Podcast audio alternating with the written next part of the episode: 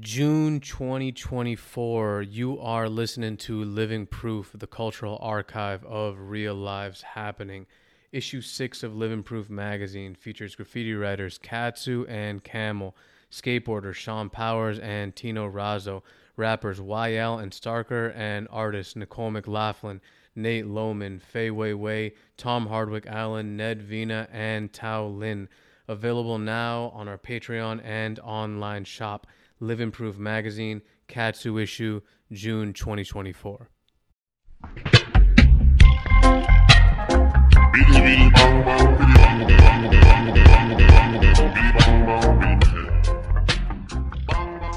Yo. Alright, we're live. Check.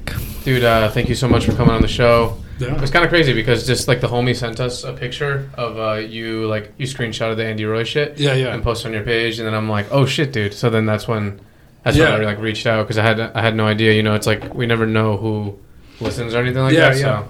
Like I think.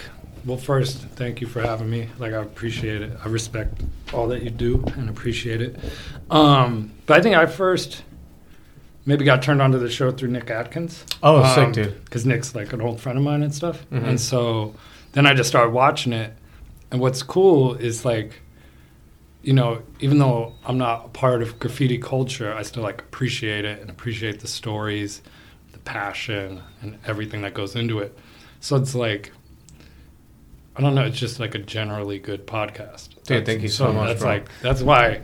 And then when you see Andy Roy, like you just know he's gonna have stories. Yeah, 100%. So you know, I watch that, and I watch a bunch of other ones too. And then it's funny who the people I know just in life that get shouted out on the show. I'm like, oh, because I don't really know about their graffiti stuff. You know, I know about their art stuff or this or that, and so to hear their name get brought up, like I was like, oh, that's sick. You never tried out writing graffiti, like all your years, just you know, being in the downtown scene, skating, or just being a part of, you know, a lot of graffiti writers get into other forms of art as well. No, I mean it's like when I was mad young, like 12 or something, maybe. I'd go down the train tracks with some friends in Jersey, and it's weird, like, you didn't do it unless you took it seriously. Yeah. You know, you didn't just, like, fuck around. Like, so I knew pretty much from the beginning that I wasn't good at it, and, like, I'm not wasting anybody's time. I'm probably not even a good lookout. Like, I'm just not good at anything. And so I just stuck to skateboarding, you know, that was, like, my shit. And, but, yeah, like, I have friends who were good graffiti writers and good DJs and that kind of thing, and it's sort of like respect thing. You just kind of like say like, no, that's you. I'm gonna do me, you know. Yeah, it's crazy. Like just the era that you came up in. It's often frequented. Like it's a frequent topic on our show. Just all the art and culture that came out of there, as well as the difference in the neighborhood, particularly like the downtown neighborhood, how different it was, and obviously just you being a part of that. And it's often talked about how cheap the rent was and how not cheap it is now, and how that cheap rent essentially fueled creativity and fueled a lot of the art and culture that gave back to, like, in a major way to America and just to the world as a whole. Yeah.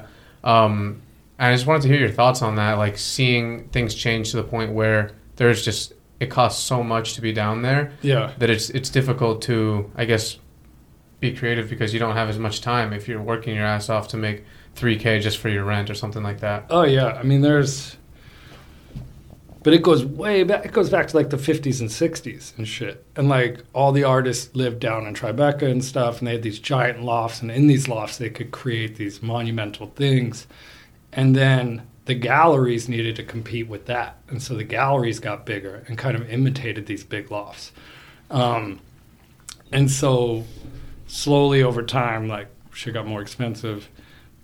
But it also kind of like made the creativity get smaller because you didn't have these spaces to kind of create and just experiment pretty much. So now like a lot of artists are just painters because you can stack some paintings in a corner. It wouldn't like, it's not that big of a deal, but you can't make a giant sculpture. But like, because I'm from Jersey originally. And so when I came to this city, I was 12. That was like when I first started coming in, going to Brooklyn Banks, and like that kind of thing. And you could survive off $5 a day, you know, just being, you get your like $1 gallon of iced tea or whatever, and whatever, like get a cup from Burger King that everyone used, that kind of thing. And yeah, I don't know like how any of us really kind of made money. DJing helped a lot of people out for a long time. Like everybody DJed for a minute, and that was cool. You make $300 cash a night, and you could just like do whatever with it. But yeah, everybody just kind of got by, and a lot of skate houses, 3-4 people, like always somebody on the couch, kind of a thing. Random roommates, like, oh, there's just this dude who needs a roommate. But we managed to have a lot of fun, and yeah, like none of my friends really had jobs. Really, they were like in bands, or and they lived essentially downtown. Oh yeah, yeah, and it's like kind of hard to remember. It was all kind of a blur, and there's so many different stages to the kind of my version of downtown, like, but. Yeah, so I don't know. It's almost like you almost have to be more specific. Yeah, yeah. Do you remember how? Well, like for example, what was one of your rent prices when you lived down there during that time period? I mean, it was always around like $500. You know, sometimes I was just saying I lived out in Bay Ridge and it was like $200, but that's because it was somebody's grandma's house and it was 5 bedrooms and they wanted $1,000 rent. I think. I remember I was living in Brooklyn, like Prospect Heights or some shit, and it was like $750, and that was like, and then the room came up in the East Village for like $900, and I was like, shit, all right, I'm going to make the jump, because you're spending that on subways already. Yeah, yeah. And when you're going out 7 days a week, getting home at 4 a.m. sucks. You know, like, you gotta wait 45 minutes for the train, you're all drunk and fucked up, and you're like, man, I just want to live, like, in the center of it, you know? So that, I would say until I moved in with my wife, I paid under $1,000 a month. So that was probably 11 years ago. And I was like, I'm only paying $1,500. Like, I was like... mad cheap, you know. I'm like, mm-hmm. Now she's got me paying a crazy amount, but like I've never had a credit card in my life. Like, really? You still don't have a credit card? I just got one. What? Because I have a business. Yeah. So, but like, I'm like a cash dude, you know. And so like, I'd pay my rent. I've never been on a lease. I've always just lived in like other people's spots and paid them cash at the end of the month. And you just figure out how to get that cash together, you know. Wow. So we were never like balling, but we made do, you know. And we had, like I said, like a lot of fun, just kind of getting by. What do you think that does to just the process of building a small business in New York, especially if you're in that area, but really just everywhere in New York? What do you think that does to that process? Like, for example, you running galleries, finding a space that is, you know, at least somewhat affordable. So that way you can at least, you know, make the overhead every month. And you have to, like you said in some other interview, it becomes like a business-oriented model. Everything becomes like a business-oriented model. And, I mean, in dealing with things like art and culture, like, it shouldn't necessarily always be a business-oriented model. More so it's just about, like, creating passion and beauty and, you know, showing talents. And it just kind of fucks everything up. What do you think it does? I mean... for me, I thought COVID was really interesting and fucked up and weird. But I was like, now's the time where kids can fucking actually get in this. And now's the time where kids should be opening art galleries and music venues, doing whatever the fuck they want. Because it's the only opportunity they're going to get until the next pandemic. But, like, for me, I mean, it's a long story to how I got there, but... basically, I'd been working for a corporate gallery in Chelsea and getting paycheck, health insurance, like doing all right. Then COVID hit, I got fired. And I've always been pretty good with saving money just because, like, that's who I am. And so I found this spot on St. Mark's, and I was like, damn, like that would be kind of sick to have a gallery on St. Mark's. And I'd already done my own gallery before the corporate gallery. Mm. So I knew what it was like to sit there all day and fucking whatever.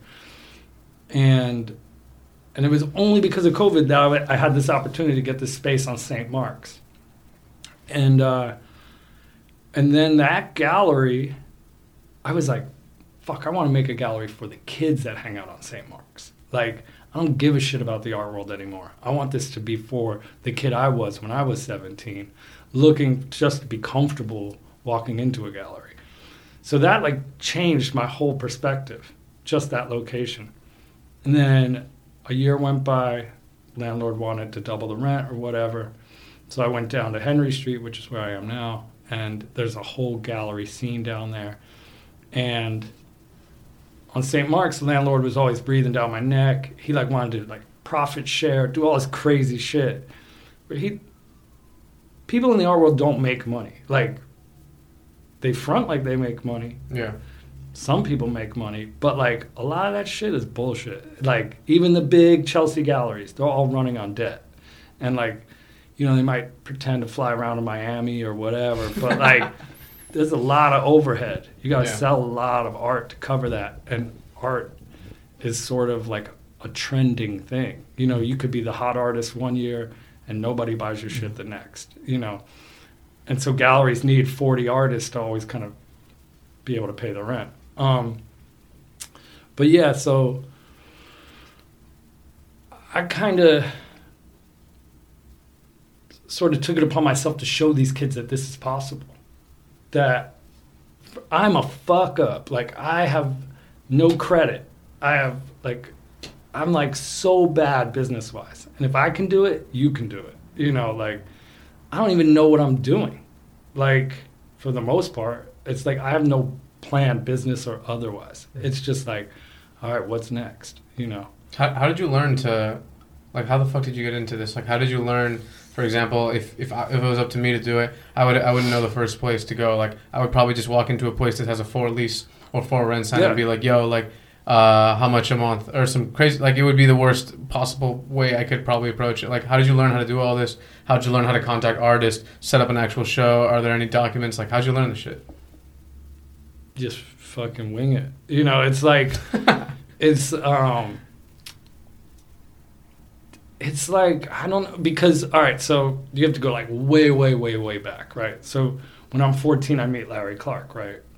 I don't know who Larry Clark is, what he does, whatever. He's talking about this movie. I'm like, I don't know. You know, a lot of people are a little suspicious of like, what the fuck's this old man talking about? And he'd be hanging out with like Andy Roy and shit. Mm-hmm. And Mark Gonzalez and Mickey Reyes and all these dudes and Julian Stranger. And you'd go over his house. And you have all these fucked up skaters there drinking, and then all this weird art on his walls, like Mike Kelly, Christopher Wool, like today's like heavy hitters. He was friends with all those dudes. And so like I'm already like absorbing this shit. Like, wait, photos of stuffed animals can be art? Like, what the fuck? Like, you know, I thought everything had to be like Picasso or whatever. And then obviously like growing up skating, looking at graphics, I don't know, it's like you're just absorbing it all the time.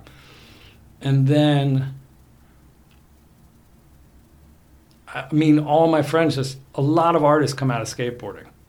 And so you have that foundation for a friendship and you have the same references and, you know, you talk shit. And so Ryan McGinley, the photographer, was a skateboarder.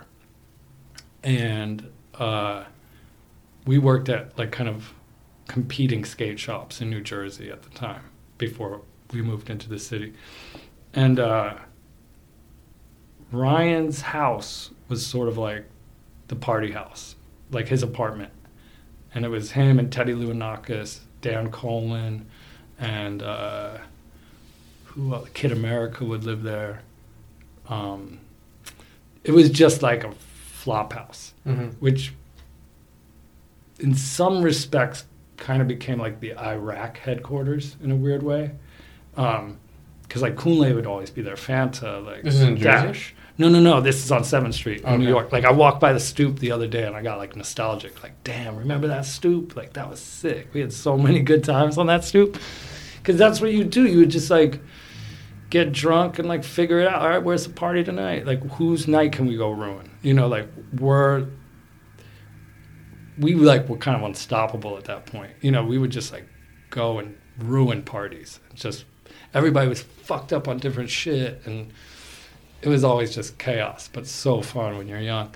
And so now to Ryan and Dan and Dash and all these other kids kind of orbiting this 7th Street apartment and just like nightlife in general. Like it seemed like nobody had jobs. Like I said, like everybody was just an artist or trying to figure out who they wanted to be in New York. And then you just meet other people. And like one of those people was my friend Nate Lohman, who became one of my best friends. And so, you know, you're just getting fucked up talking about life and art and all this shit. Like, that's what we were kind of obsessed with. And we were talking about art so much that we were, at some point, we were like, let's just fucking start a gallery. Like, who the fuck cares? This was way back then. No, see, that's what I'm saying. It's like a long journey to get. Okay. So this is probably 15 years ago. Okay. And so we got this little storefront window that was in front of somebody's studio. And we called it Home Alone Gallery because the art was in there by itself. And if you had a brick, you could get like a $50,000 painting. Like, you know, it was so crazy. And the artist would do it with us because our motto was like, the artist is always right, even if it's wrong. Like, we can't tell the artist what to do. We're in no position to do that. Even though it's our house, they're still the artist. You know, you got to give them that respect. And so so that kind of worked in a weird way. It was open 24 hours because it was a fucking window. And it was maybe half the size of this room. It was small. But people liked it. And then we did Home Alone 2. That was a more official space where we got the front storefront that somebody else was sharing. And the front was kind of built out like an art gallery. So that's when it kind of like took a step up. And then, because again, we didn't sell art because Nate's an artist, our other partner, Hannah Leiden's an artist. They didn't want to sell art.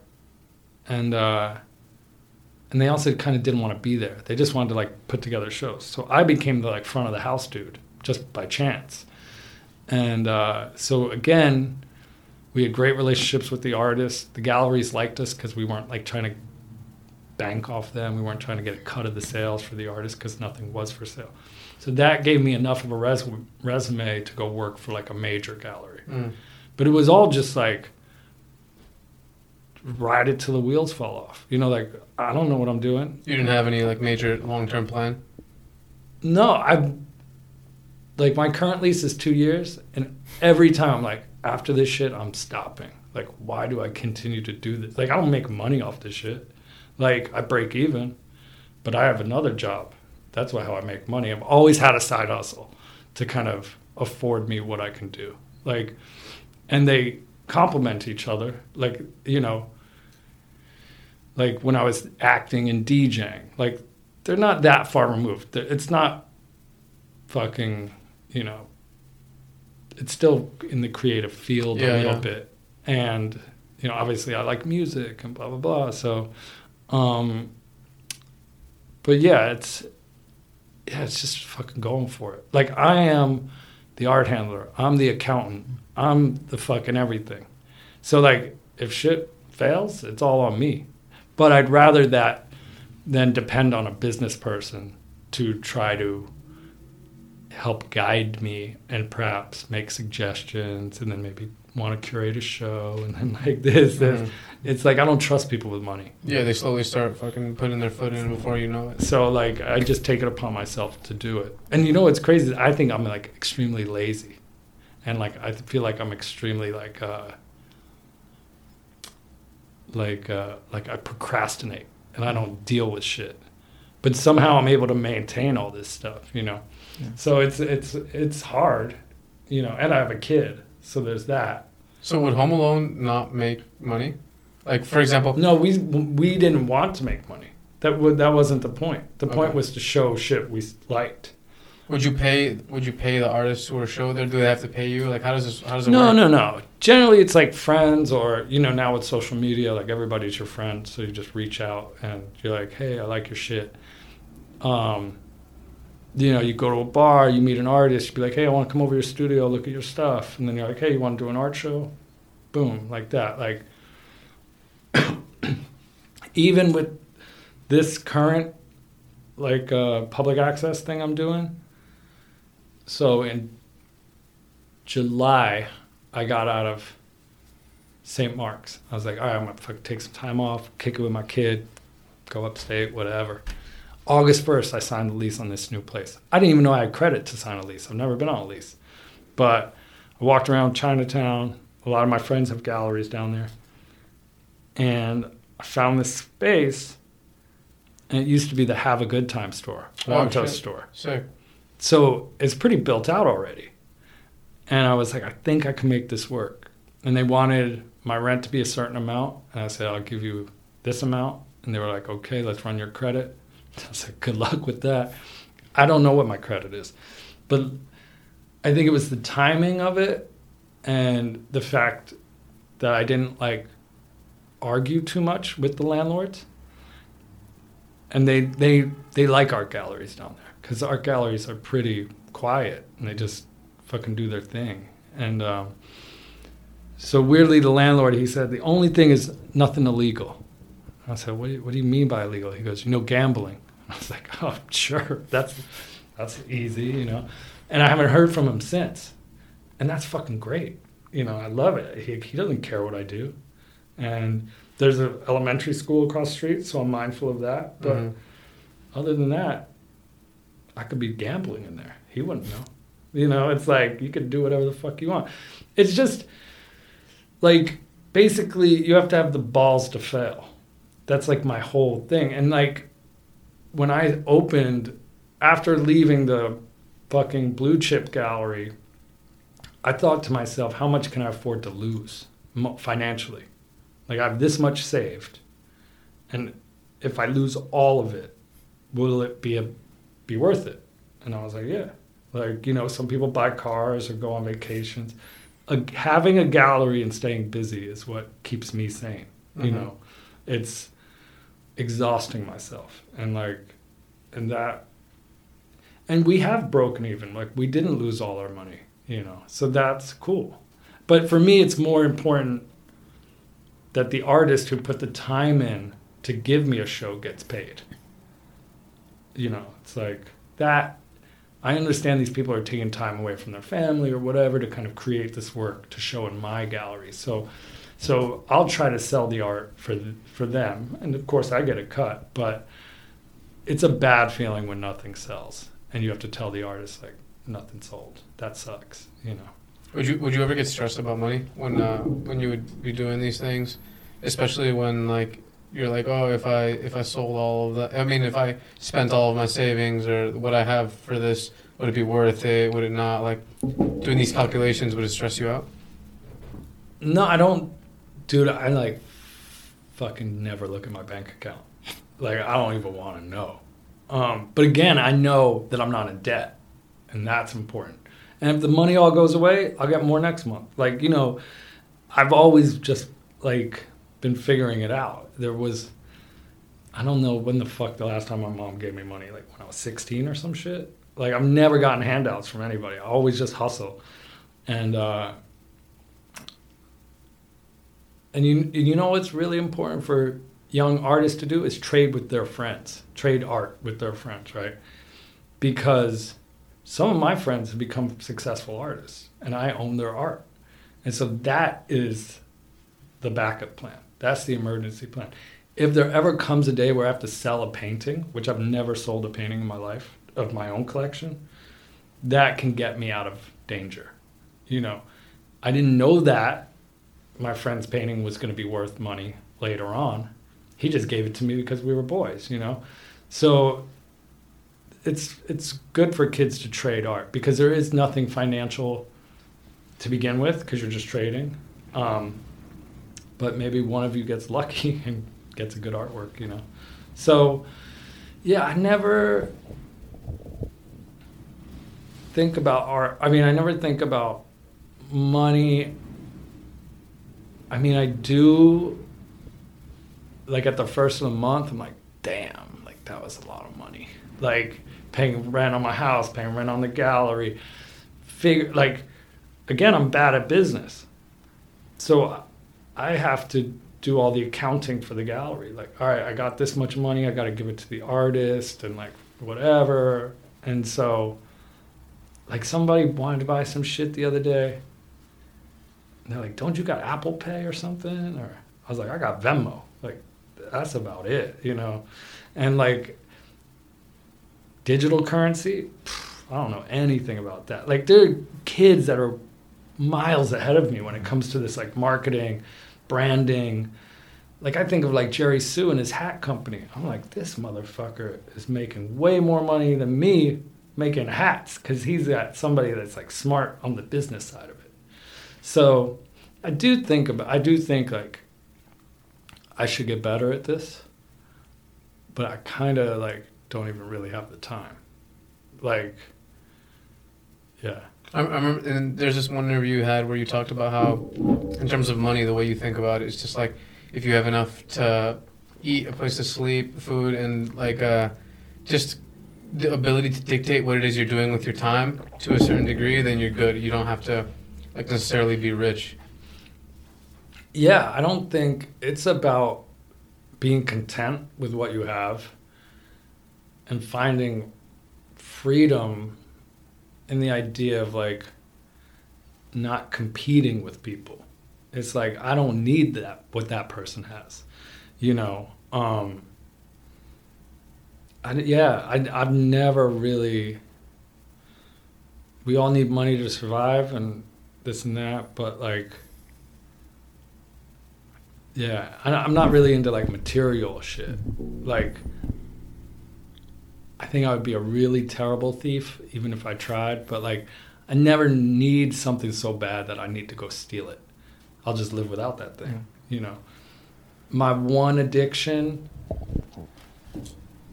probably the main one, is, like, records. Like, if I go in a record shop, I'm fucked, because I'm dropping $100 easy. That's like, I'll be on a corner being like, don't go down the street, man. Like, you know there's a record shop on the street. Like, don't go down the street, because I know I'm going to spend some money. What is it about the records? I just fucking love records, man. I love record shops. I love the feeling. To me, it, like, replaced the skateboard shop. You know, skateboard shop's a hangout more than anything. Record shop, you get to know the employees. You know, there's new shit all the time. You'll never hear every kind of music. There's always something new to discover. And, or maybe you fill some gaps that you think you might have, and it's just endless, you know? And so that's my shit. Yeah. And again, it's just like, just being careful. Like, I'm weirdly cheap. Like,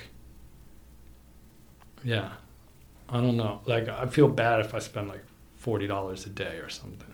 I'm like the type of dude who gets, like, pizza every day, because I'm just trying to sustain. Like, I don't give a shit about fancy restaurants or anything. Mm-hmm. But then I'll spend money on some bullshit and be like, why did I do that? You know, I don't know. It's I have a weird relationship with it, and I always have. Yeah, I know what you mean with like not looking at your bank account too often, because there's like that movie and book Into the Wild where the kid goes like money makes you cautious, you know what I mean?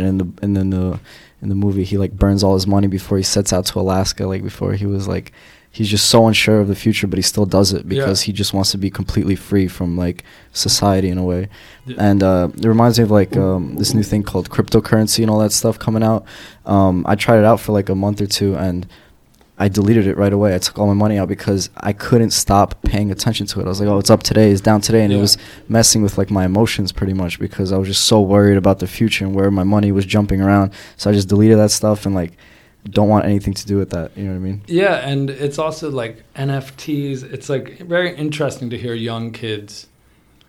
They're like basically trying to be like power brokers and like, oh, did you get this new Ethereum coin or some shit? I mean, I sound like a toy even talking about it, but I actually know an investment dude And when Bitcoin first came out, he's like, give me 10 grand.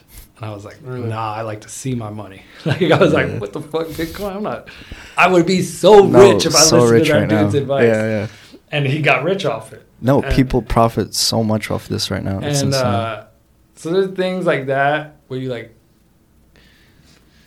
maybe like kick yourself a little bit, but you also don't stress it. You're like, well, fucking that didn't dictate me in any way, shape, or form. So, you know, there's also people who get Bitcoin and then lose their password. Mm-hmm. So like, that must suck. You're like, fuck, I got $1 million, but I don't know the password. The way I seen it was like, I felt like I was chasing my own tail. And I know a lot of people I work with too, they become like millionaires on Bitcoin, like regular union plumbers just having $1 million in their Coinbase account. Like, it's insane. You can transfer that to real money. To real money? Yeah, it's real money. I mean, you get like tax for using the app and all that stuff, but it's real money. They have it. But what I notice in those people, it's like, I'm like, when is it enough? When are you going to take out that money? They're like, no, I need to let it sit. Like, I'm like, take out some. They're like, no, I need to, like, if I leave it, it's going to grow and grow and grow. And it's like, yo, what if you die tomorrow, let's say? Like, yeah. What are you going to do with all that money? I would be comfortable cashing out on something. Yeah. Like, you know, I've never been a good gambler because the feeling of losing outweighs the feeling of winning. Mm. I'd rather keep my $10 than make 100, that kind of thing. You know, I don't like a gamble. And so if I had made 20 grand off Bitcoin, I would just pull that shit out. I'd be like, that was cool for me. Like, you know, but yeah, it's also like comes back, like basically I grew up with no money. Like, you know, we were like middle class as hell, 5 kids. Mom was like a maid and a telephone operator. My dad was a janitor. So like, basically, everybody's pretty wild. You just had to kind of like look out for yourself. And then I found skateboarding. And then that was it. You know, nobody wanted to be home anyway. That shit sucked. So you just went and skated. And you didn't need money to do it. You needed money to buy boards, that kind of thing.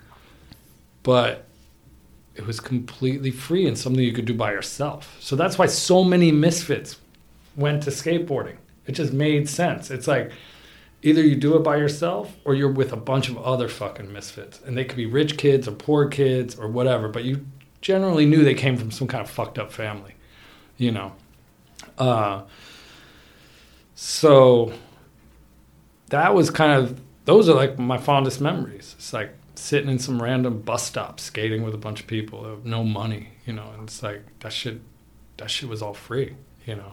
And then weirdly, skateboarding gets you into things for free. Yeah, like it was so, like in the beginning of the 90s and stuff, when like raves were happening and the Tunnel Club and NASA and that kind of a thing. Skateboarders were such outcasts that they were kind of cool, like. People would be like, what, you skate? Like, who does that anymore? Like, you know, and so skateboarding and raving kind of aligned.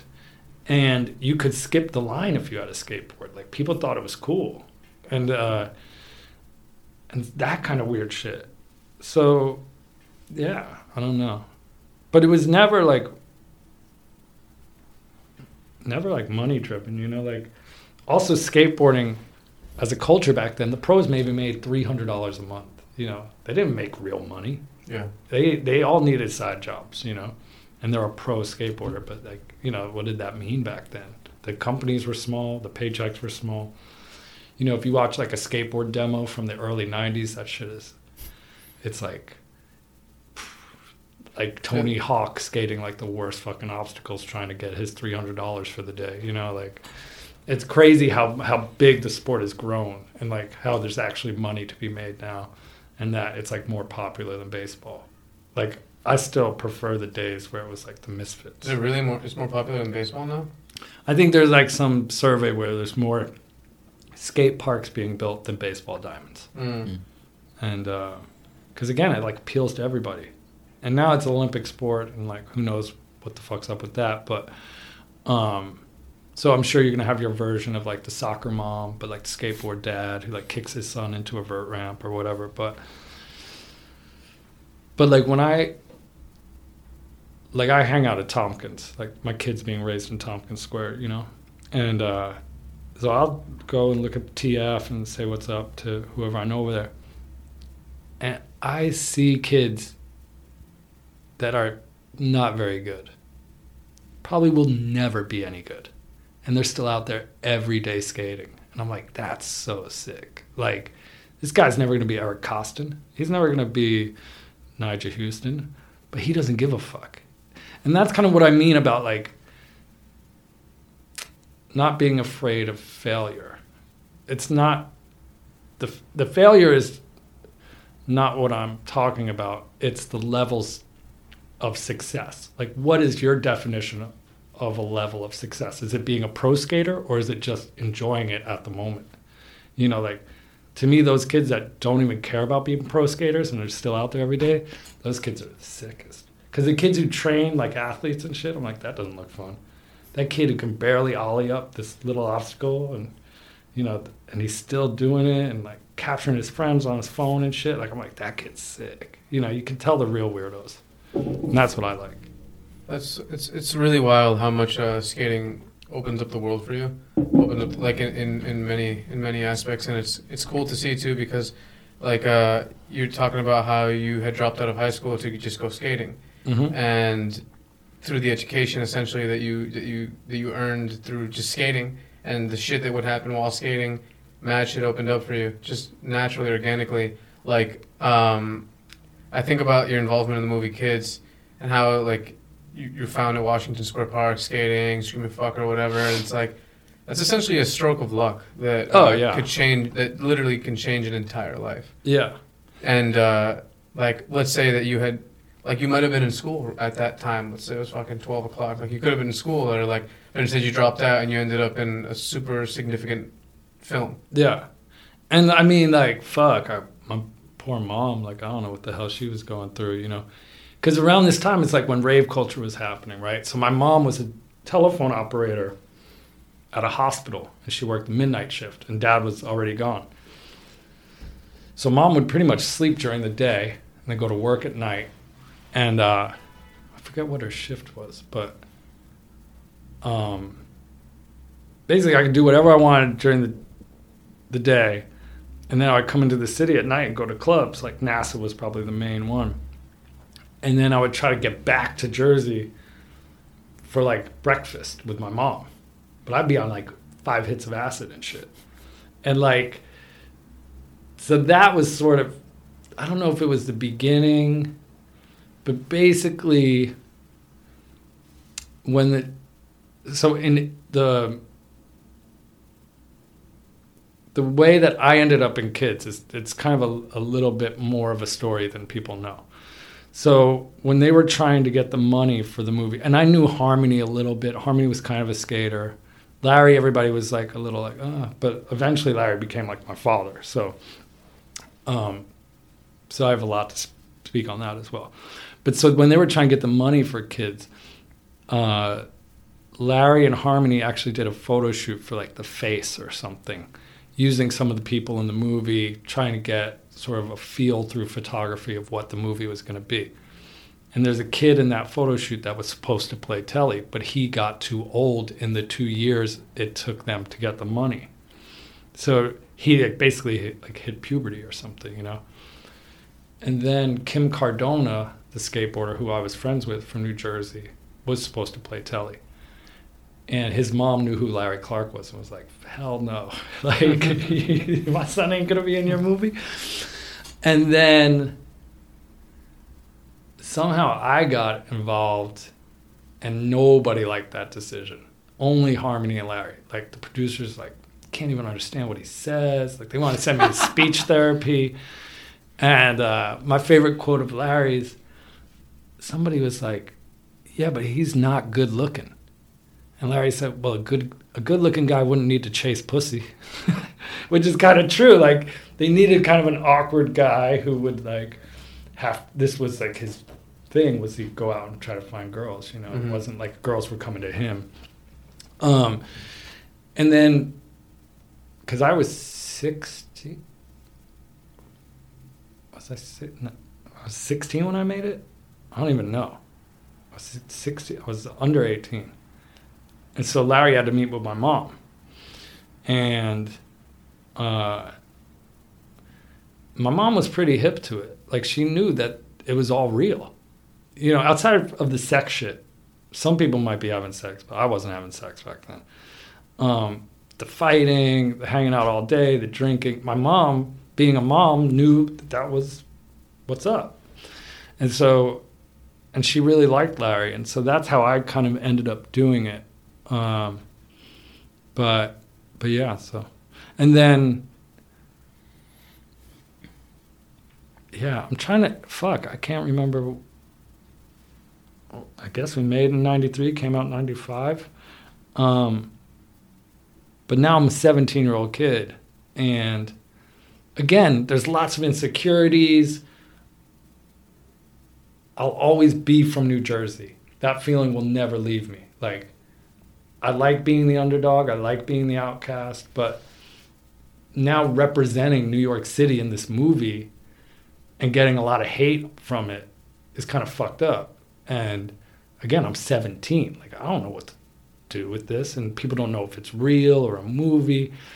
And the distribution company, Miramax, or it was called something else because it was like, I don't know, unrated or rated X or some shit. But they didn't let any of the actors do any of the promotion because they wanted to keep the lines blurred. Mm. They didn't want people to think these people are just actors, you know. And Justin Pierce, very much like his part. Harold Hunter, very much like his part. Rosario, very much like her part. The only two people where it was like a stretch is like me and Chloe, because Chloe was a last-minute decision. She wasn't supposed to play that part. They had an actress that was supposed to play that part. And me being a skater from New Jersey, it was like hard enough to hang out with those dudes. Harold was always cool, but everybody else was dicks. They would remind you you're from Jersey every second they got. And you would just... But like Bobby Puglio's from New Jersey. We had good fucking skaters from Jersey, but we were still whack. And so... So yeah, it was like... It was weird to do the film and then be recognizable for somebody who was pretty insecure. And like, I just skated by myself. I didn't really care about other people. And... So I went back and I worked at the skate shop in Jersey for like, I don't know, a couple months. And I would get like threatening phone calls. Like, people knew I worked there and they'd be like, fuck, kill you and shit. And you're like, all right, dude, whatever. Like, and so I ended up saving money and I moved to London because I knew the movie wouldn't come out in London for like a year. And I don't know if it was an intentional thing, but basically... And again, like, I don't know anybody there. I just go and I get a youth hostel. And I'm staying in a youth hostel with some dude sleeping above me. I'm like hiding my passport and shit. And the cool thing about skateboarding is I go to Slam City Skates, which is in Covent Garden, because that's like, I've seen their ad in Thrasher and shit. And I meet this kid, Seth Curtis, who would become my roommate for the next year. Like, that night we went out skating. And lots of Japanese kids live in London for university and stuff. So I was being introduced to all these new kids. And again, I don't know how I survived. You went there at 17? I was 18. So 16 years old as kids, 17, and then 18 you go to London. Yeah. So I think Kids probably came out when I was 17. And I was like, fuck this, I'm out. And then... ended up in London for a year, which was sick. Like, I love London. That shit was fun. Because now you're going to drum and bass parties, fucking hanging out with Tom Penny at South Bank. It's like, I fell in love with Stella beer. Like, over there they call it wife beater. And like, because that was like 99p. It was like the cheap beer. It was like our Budweiser. And so, and again, it's just being on your own and just like exploring. And with the skateboard, you have the ability to do that. You can go anywhere. And then, I mean, I was broke. Like, when you only go into grocery stores style broke. Like, you know, you don't eat out at all. You go to the grocery store, you get beans on toast, whatever you can afford, a beer at night, whatever. So after a year of that, I came back, but again, I was like, fuck, New York just feels weird, you know? And the idea of becoming an actor never occurred to me. Nobody said, hey, you should do this. Why don't you take this opportunity and be an actor? There was nobody there to guide us after the film. So most people got their $5,000, which is what we got paid. Fucking spent it for a few months, and then they were back to where they began before the film. You know, which is like kind of fucked up. Like somebody should have stepped in and been like, hey, these are opportunities. And so I came back from London. Again, New York felt weird, so I went to LA. And like, I didn't go to LA to act. I went to LA to skateboard, because I was weirdly friends with Steve Berra. And so I go to LA, and now I'm sleeping under Steve Berra and Eric Costin's fucking dining room table, where Sean Sheffy had been sleeping before me, I think. And I'm an assistant to Damon Wayans. Like, do you know who Damon Wayans is? He was an actor in Living Color, and he's like a big comedic actor from the 90s. But like, I'm his assistant, and just doing dumbass shit, like going to Pier 1 Imports to like furnish his house, waiting for the cable dude, like, but that's what I gotta do to make money, you know? And one day, he's working on this TV show, and one day somebody, like, I have to drive another actor to set, and they're like, aren't you the dude from Kids? Like, what are you doing? And I was like, yeah, I don't know, like, I'm just doing what I need to do to make money, like, I don't really think about it. And so maybe that, like, I think maybe I tried to, like, kind of figure out how to be an actor after that a little bit, but still couldn't. But I meet a girl, and then we end up moving back to New York when I guess I was, like, 21 or something. And this is where, like, friendships were really like formed, like my art world friendships, like all the skating shit was still kind of there, but this was like where Dashno and everybody kind of enter the picture, you know, all like the weirdos. And so that was like kind of the next step in me being in New York. Like, this is my new identity. Like, I'm no longer the guy from that movie. I'm now this thing. I'll never shake being the guy from that movie, but it didn't define me necessarily. Do you not like the fact that you were in that movie? No, I have no problem with it, but I don't really give a shit about acting. That's the problem. Mm. Like, it's cool, and I'm glad I did it, but it's not, like, I don't know if my kid knows I'm an actor. Like, he's never seen me be an actor.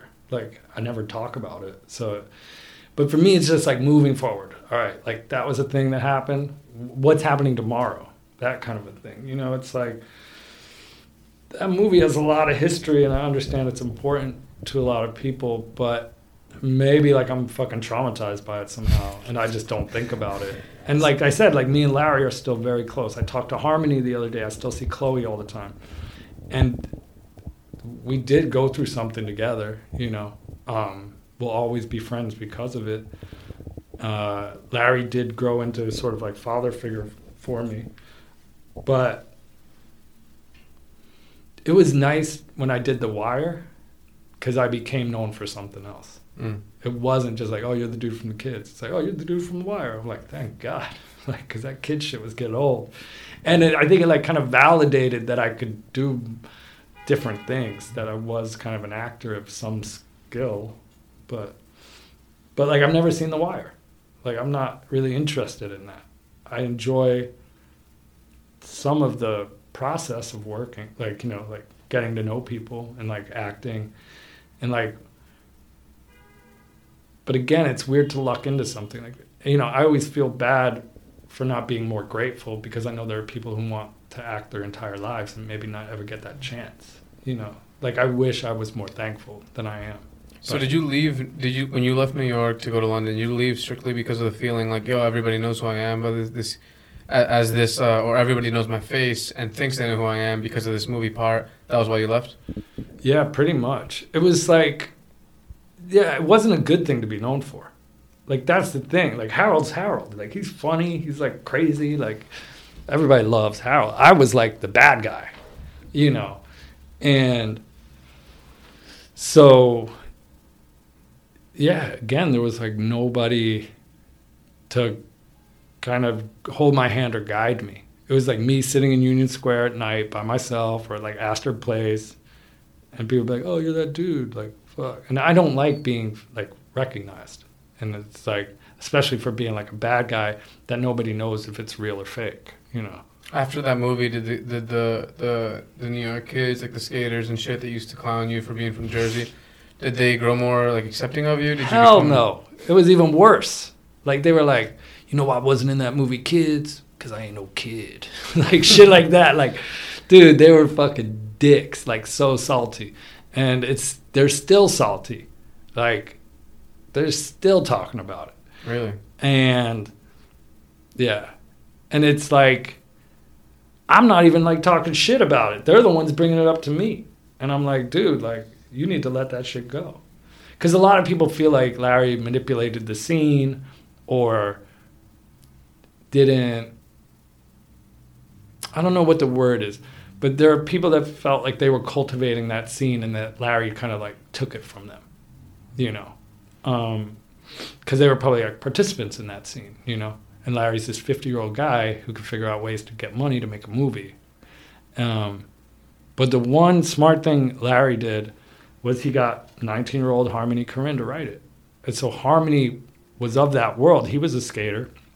He just happened to be really smart and had the kind of discipline to lock himself in a room for 2 or 3 weeks and write that movie, you know. So like, if Larry wrote that movie, it wouldn't be anywhere near as good. Like, he needed a 19-year-old's perspective of, like, what was real, you know. But, yeah, like, again, like, I've always just kind of been, like, an outsider. And, like, that's why, like, when, like, the whole Ryan McGinley thing happened, that was, like, a real meshing of a couple different worlds, and that's when people really found like their real friends that they would get older with and stuff. So why'd you decide to move back to New York? I was dating this girl Hillary at the time, and I think it was just like New York's cooler. I don't know, like there's New York's an addiction, you know. It's like as much as you hate it, you always just fucking come back. And it's just cooler here than anywhere else. You know, like the people are cooler, the style's cooler, even the fucking terrible weather is cooler. It's like more of a struggle, which makes it cooler. Like, I don't know. It's just the energy of being in New York. Like, and not to talk shit about anywhere else, but it just seems to me, this is where I belong. Like, I don't know. Like, I like the struggle. Like the anything can happen on any day, you know. I'm pretty productive when it comes to like art world shit. Like in New York, I can see like 30 art shows in a week. In LA, dude, it's hard because things are spread so far out and Ubers are expensive and everything. So, you know, I skate everywhere. I mean, if I don't have to take the train, and like, I just see mad shit, and I like that, you know. So, but yeah, I don't know. But I like Berlin. Berlin's sick. Have you ever felt any impediments to your artistic process, trying to make galleries happen, trying to make shows happen, because of the high rent, or because of the soaring prices? Yeah, I mean, without COVID, I couldn't have done it. Like COVID, fucking put some of those prices on their ass, and like you had a little bit more standing with negotiation because you're like, dude, there's been a for rent sign on that thing for fucking 2 years. What are you doing? Like, do you see how many other places have for rent signs on them? Like, who's going to rent this? And the other thing with an art gallery is landlords know that art galleries generally clean the place up, you know? They keep it pretty nice, white walls, nice floor, and it's kind of a nice way for them to showcase what they have in 2 years when you leave or however long, you know? So landlords are pretty open to art galleries. They know things don't get too messy. But, you know, again, I know what I can afford, which isn't very much. And so, yeah, like if the landlord said he didn't want to take my deal, then I wouldn't have a gallery. It was like, that's what I got, man, you know? The other thing I learned with, like when I worked in Chelsea, because basically I had like a small art gallery in a larger art gallery. Like I curated all the shows. I like put whatever I wanted in there. And they got like a lot of street cred for it. That was like the payoff for them. You know, and we'd sell stuff from time to time, but it was more about the audience. And I was like, fuck, what if other major galleries took this idea of like basically sponsoring a smaller gallery and paying the rent maybe for some staff or, you know, things like insurance? Not only would you build your roster of artists, but you'd also build the kind of people who would work for your gallery. You know, you'd build art handlers, you would build receptionists. It would cost them nothing. They spend so much money on these bullshit dinners that would cover a month's rent for a small gallery. You know, there is a way to do it, but like this could be an art gallery. You know, like I grew up curating at pizzerias and fucking bars. Like wherever, like Max Fish is a super important bar to the New York art world because they would let whoever wanted, for the most part, curate a show if they had time. And you would invite all your friends and you'd be like, you know what, guys? More people will probably see your art in this bar than if it was up in Chelsea, you know? And it's those places where you learn and experiment. And even when I have young kids, like last year, Adam Zhu did a show in my space. Mm-hmm. He curated a show. And I told him, you know, it's what's important is the community. Don't worry about the art. Like, you guys get too fancy with your art shit. Like, just put good people in the show. And don't worry about, like, the quality of the art. That's all, like, fucking art world bullshit, you know? And so like, you know, like even with the gallery now, between every like say 4 or 5 week show, I'll have a 1 week window for somebody to do something, you know? And these are for the kids that are generally looking to rent a pop-up. And I'm like, look, you don't need to rent a pop-up. I need your audience as much as you need a space for free. So let's work together. And it's cool, you know? And then if you do that long enough, then the bigger companies say like, fuck, I want some of that. How about I throw 10 grand your way? You know, that sort of idea of putting in the work and then you'll get paid off later.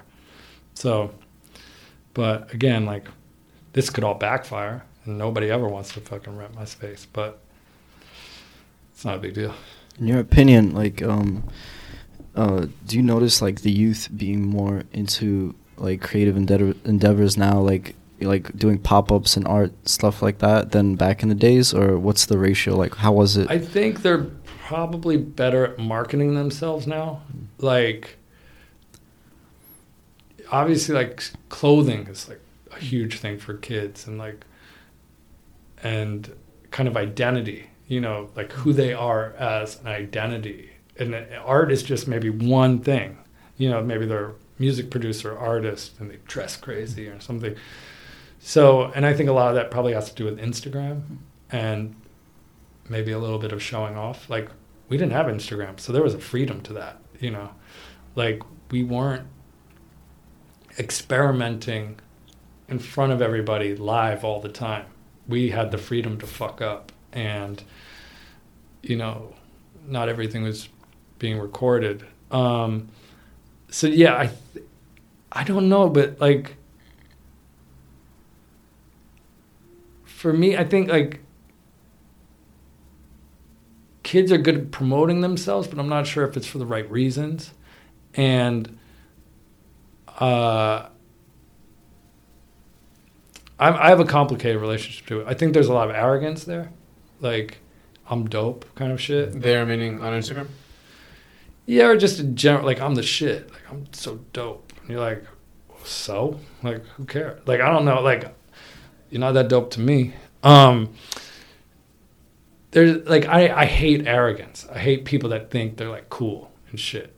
And like the coolest people I know are the biggest fucking nerds in the world and like just awkward weirdos. And I'm like, that dude's cool. Like he's not fronting, like he's a real weirdo. So it's like, you know, I worry about raising a kid in New York City. Yeah. Because I came from Jersey, so I always had to fight for whatever respect I got.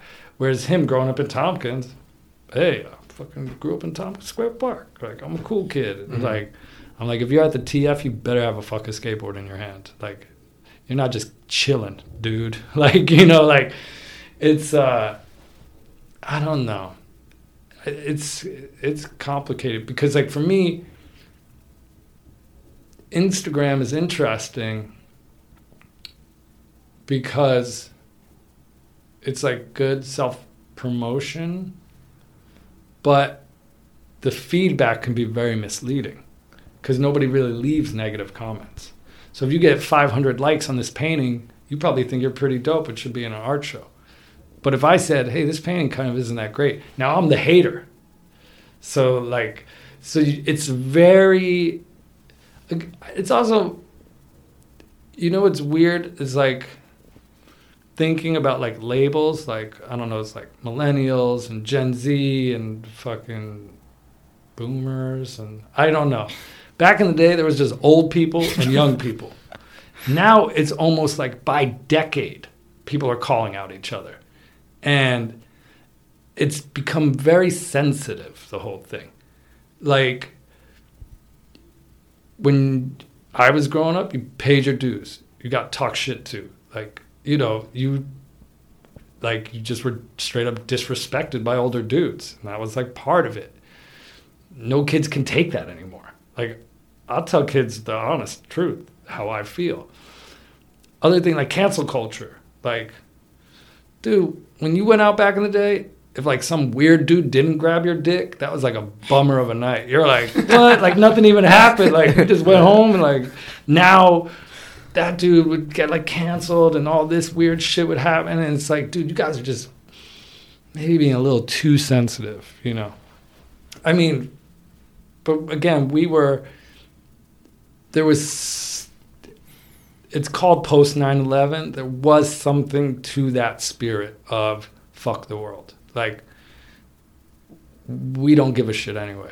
Like, Julian, like the whole fucking thing, we just hated it all. And so we were going to live fast, die young. And then you don't die and you're kind of like, fuck. But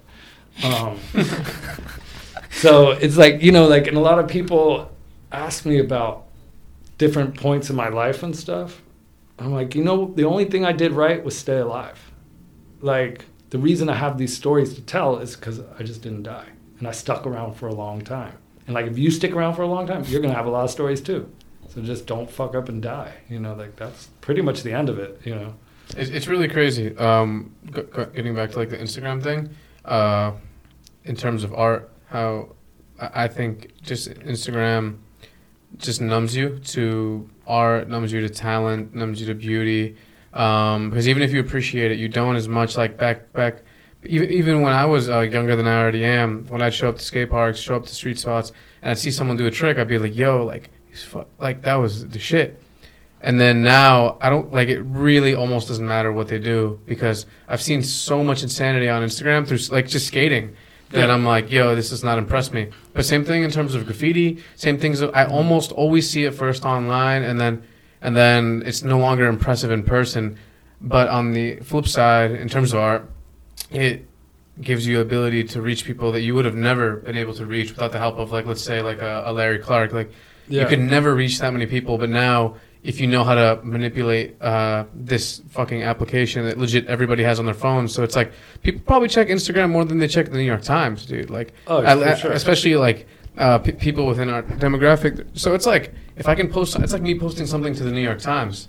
If more, you know what I mean? It really depends on like the following that I'm able to grow. So it has like its ups and downs, but in terms of like the cancel culture and shit, like, yeah, like for example, if someone were to film, let's say Kids now, they like Larry Clark would probably get his ass canceled. You know what I mean? Like, I mean, dude, there's a lot of artists out there that could be canceled so many times, but I think people have given up. They're just like, yeah, this dude's just crazy, or yeah, like, or the artists don't give a fuck. They're like, cancel me, I don't give a fuck. Like, what does that do? Like, so like Larry's not sensitive to it, is what I'm saying. Like, he doesn't care if people are like, oh, that dude's a creep. He's like, so, like, fuck you. But he cares if people think he's taking advantage of younger people. Mm-hmm. It's like, you know, so it's like, it's not that he's not affected by it, but it's like, what are you implying is kind of what would get him offended, you mm-hmm. know? But yeah, and it's also weird. What was I going to say about the Instagram thing? Oh no, let's switch subjects. Yeah. No. Just like in terms of the Instagram thing, I wanted to know if you think that Instagram is good or bad long term for art and culture? It's like kind of a loaded question. Like, so the way I approach Instagram is like, I have a gallery that I need to promote, right? But I want to promote other galleries through my gallery. So as long as 90% of the content I'm putting out is promoting other things, it's okay to promote myself every 10%. Like, you know, every 20th post can be of my kid. It doesn't have to be every post. But if I slide it in there every now and again, that's okay. So I think if you're using your Instagram to promote other things other than yourself, that's pretty cool, you know. So that's how I approach it. The other thing is, I don't know, like, say, I think you can take a lot of missteps, right? Because everybody's looking at the same shit. Everybody's fishing out of the same pond. So as a young artist, you're just looking to get put on, you know, and maybe you'll work with this streetwear company. But now you've done that, so no other streetwear companies will fuck with you. You know, it's sort of maybe I don't know, like, you don't have enough time to mature to make the right decisions because you're so hungry to be put on, you know? And like, I think about like the whole streetwear thing and how like Huff and Supreme and I don't even know fucking who, they must all be looking at these same artists trying to think the same thing. Like, how can we use this artist as a graphic designer or this or that, you know? Mm-hmm. And it's tricky because like me physically, I go to art galleries. Like, I go to record stores. I have to physically see these things because looking on Instagram doesn't do much for me. And then the other thing I think about Instagram is, like, I met my wife at a bar. I went up and, like, just started talking and shit. Now you go to a bar. If somebody's not with somebody else, they're just looking at Instagram. And you're like, what happened to these like random encounters? Like, what happened to these like, yo, let's meet up at the spot and we're just gonna hit the streets? It's like, you know, I'm friends with photographers. The second they're not filming or shooting something, everybody's just on their phone. Like, everybody's just disconnected. There's no more small talk. There's no more like random things happening. And I think that's kind of crazy. Like, you know, like not being open to the world. You're mm-hmm. like just zeroed in on your phone. It's definitely hard to find a balance, right? Because you can use Instagram to meet people in real life that you wouldn't have met without, let's say, Instagram. But at the same time, like, then when you are out in these experiences and you're just fucking living through the phone, it is crazy. And it's like the phone's like a robot. It's like an AI that follows us, you know, indirectly. Like, it is never more than 5 feet away from me. Yeah. And I'm just checking it consistently for, God forbid I miss something important, which, like, how important is it going to be? And, like, I could just see it later. Or, you know what I mean? It's it's like really crazy how like significant Instagram is in our modern day lives. And I think it's really noticeable. I don't really go to too many music shows anymore, but when you see like photography of a music show, like from the back of the performer, and it's all just phones. The whole audience is just phones, like where it used to be lighters or some shit, but now it's just like the flash from a phone. And you're like, these people are not in the moment, obviously.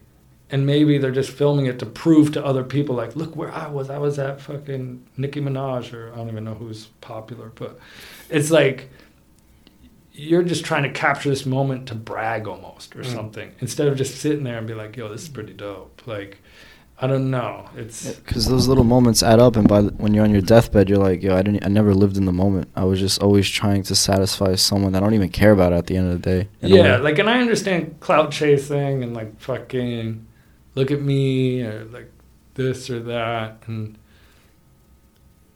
there are some cool things that happen in life, and you're like, yo, I want to tell people about this shit. But for one chance or another, it doesn't happen, and you're like, fuck. But you're like, at least I still got that moment. Like, and back in the day before Instagram, all my friends walked around with like a Yashica T4. That was like the camera everybody used. Yeah. And I would say 90% of us still have our negatives from that time period. And there's hundreds and hundreds and hundreds of photo documentation of life pre-Instagram. And those are all going to make good books and various other things in the future. When I look at my Instagram or even my iPhone photos, there's so much bullshit on there. Like, when you're shooting film, you fucking care. You know, you're like, all right, I got like 5 photos left. I'm going to fucking, you know, see what else happens. There's a different mentality that is shooting digitally and then shooting film. They lose value when they're digital, at least to me. Like, my digital photos, I'm like, yeah, fuck it. I might never... But then the film ones that I have, even like the scans that I have, I'm like, yo, like, this is like a real moment that was captured. But realistically, like, it doesn't have to be that way, which is the crazy part. Like, we I guess, abuse the digital. You take it for granted. It has no value because it's infinite, whereas the film is finite. Yeah, so, yeah, there's a bit of taking it for granted and shooting everything just because you can, you know, like, fuck it, I'll shoot this, like, oh, this carpet is interesting, let me take a photo of it and show it to my wife. So yeah, it's like a necessary evil. I can't imagine, like, the real deal photographers, especially those from the past era that were, you know, it was just all film. You had to have skill, you had to know the lighting, you had to know how to change the settings, you had to know, like, what the fuck you were actually doing. As opposed to like a phone that does all the work for you, to an extent, in terms of like the settings and understanding like composition and shit like that. And it's like, I feel bad because I'm like, damn, yo, like, I feel like in that era, it's like, it was something to have a camera. It was something to be the guy like who was doing that. Now everybody has a camera. Everybody can be the guy. Well, it's like being a cab driver or being an Uber driver. Yeah, it's done. You know, it's like, yeah, these cabbies are fighting for their livelihood, because somebody invented this app where anybody could do their job, and their phones have maps on them, and there's like no, like, you know, like in London, the black cabs, they all take this thing called like the test or something, and it takes like 10 years to pass this test, and you have to know every single road in London. And then one day somebody fucking gets their, you know, Uber thing and their iPhone maps, and they're doing this guy's job that he like basically went to university for. Yeah. You know, and the medallion, fucking weird sketchy medallion shit.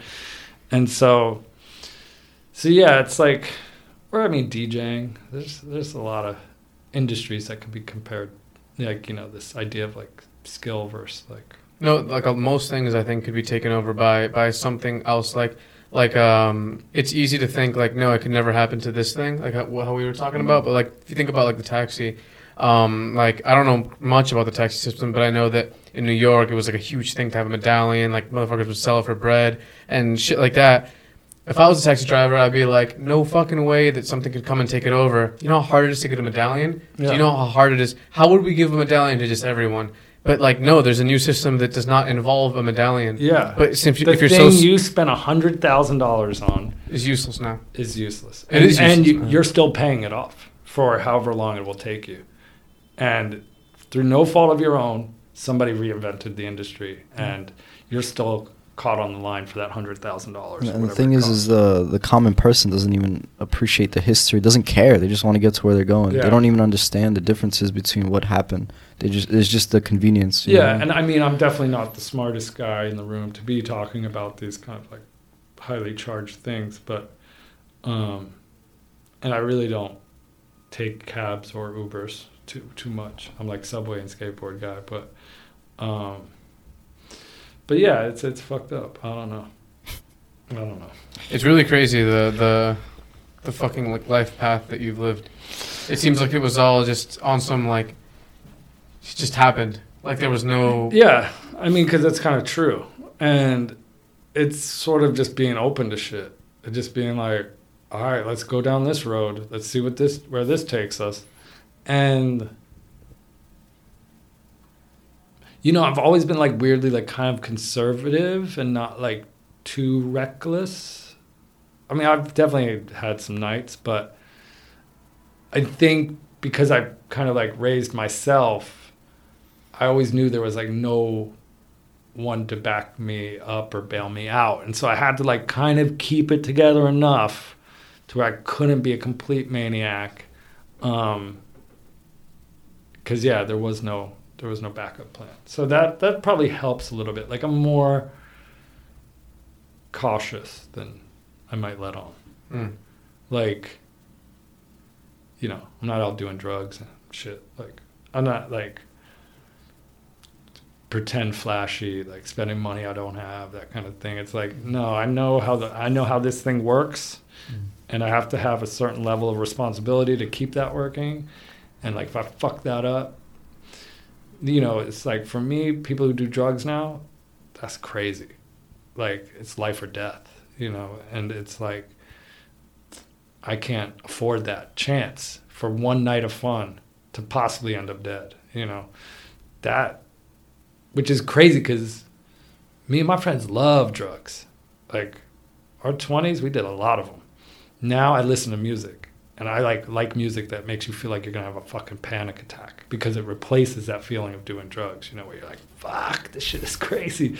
Like, I love that idea of being out of control, but you can only do that for so long, you know.